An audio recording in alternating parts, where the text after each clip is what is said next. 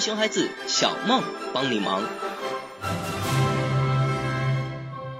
假期又来了，许多家长开始头疼一个问题：假期宝宝不用上幼儿园，要看电视，要玩游戏，那怎么办呢？如果玩，到底是游戏好还是电视好呢？那本期节目我们就来讨论一下这两者的利与弊。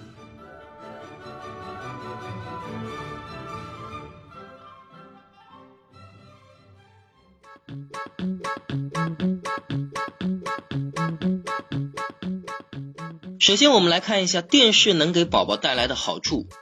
美国作家史蒂文·约翰森认为，现如今的电视节目对现代人的智力是一种考验，是锻炼人们思维的一种方式。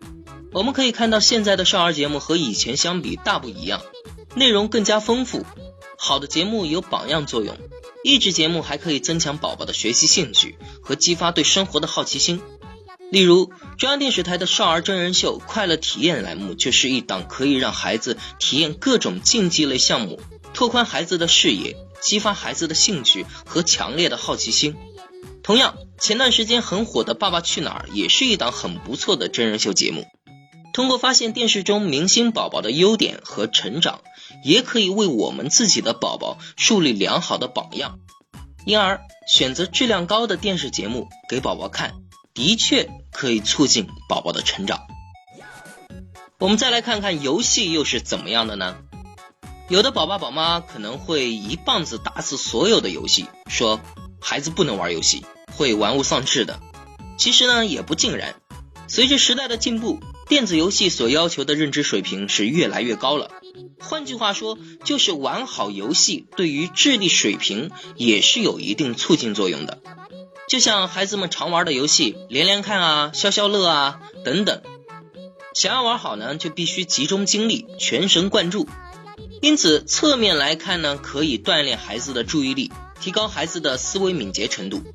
而许多网络游戏锻炼着孩子与他人的合作意识和团队意识，而且想要玩好，就不得不处理其中庞大的信息，做出艰难的选择。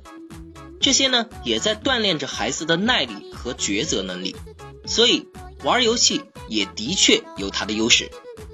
但防止孩子沉迷游戏的关键，在于从小建立宝宝的自我控制意识。但是另一方面，电视和游戏也的确有许多不利于孩子成长的方面。一他们对孩子的智力发展的促进作用是有局限性的，它只是能够呈现更多的内容，但并不能有效的促进孩子的主动思考和创造能力。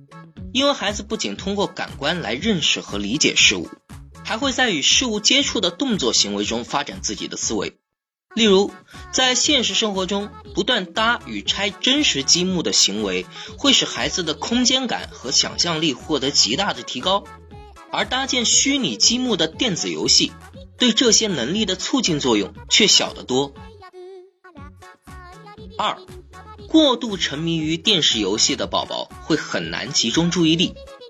一项调查显示，每天玩两个小时以上电子游戏的孩子，约有百分之六十七会出现注意力难以集中的问题。心理学家指出，这可能是因为电子游戏和电视节目对孩子的感官刺激比较大。使他们无法长时间的将注意力集中在现实世界。三，对电视游戏的依赖会阻碍孩子的社交能力。电视游戏减少了孩子与他人接触的机会，而与他人接触，尤其是传统的同伴间游戏，是孩子提高社交能力的最主要途径。此外，电视节目也不利于孩子的情商教育。心理学家认为，孩子通过观察别人面部表情的变化，在得到他人信息反馈的过程中，不断洞察和理解他人的情绪，从而形成良好的沟通，促成友好关系。尤其是电子游戏中的人物多为表情单一的虚拟人物，即使有真实人物，也不会对孩子产生及时有效的反馈，因此有碍孩子的情商发展。四。过度沉迷电视游戏还会引起视觉疲劳、颈椎发育不好等生理问题。电子产品对视力的影响是不言而喻的。我们成人长时间看电子屏幕，都会有眼睛干涩、严重的甚至视力模糊的情况，更何况是尚未发育完全的幼儿。而孩子的骨骼、肌肉每天都在成长，最好的促进方式就是运动。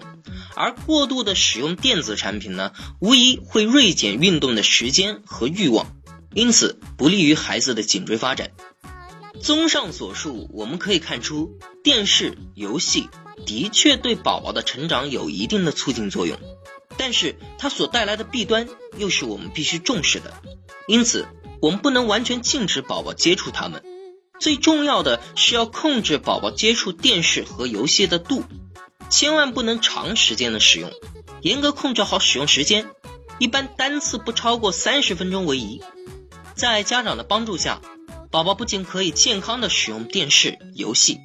还可以促进宝宝的自我控制能力。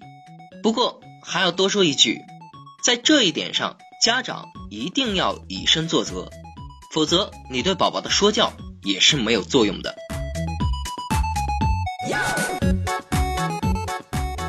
好了，那今天的节目到这里就要结束了，感谢您的收听，我们下期再见。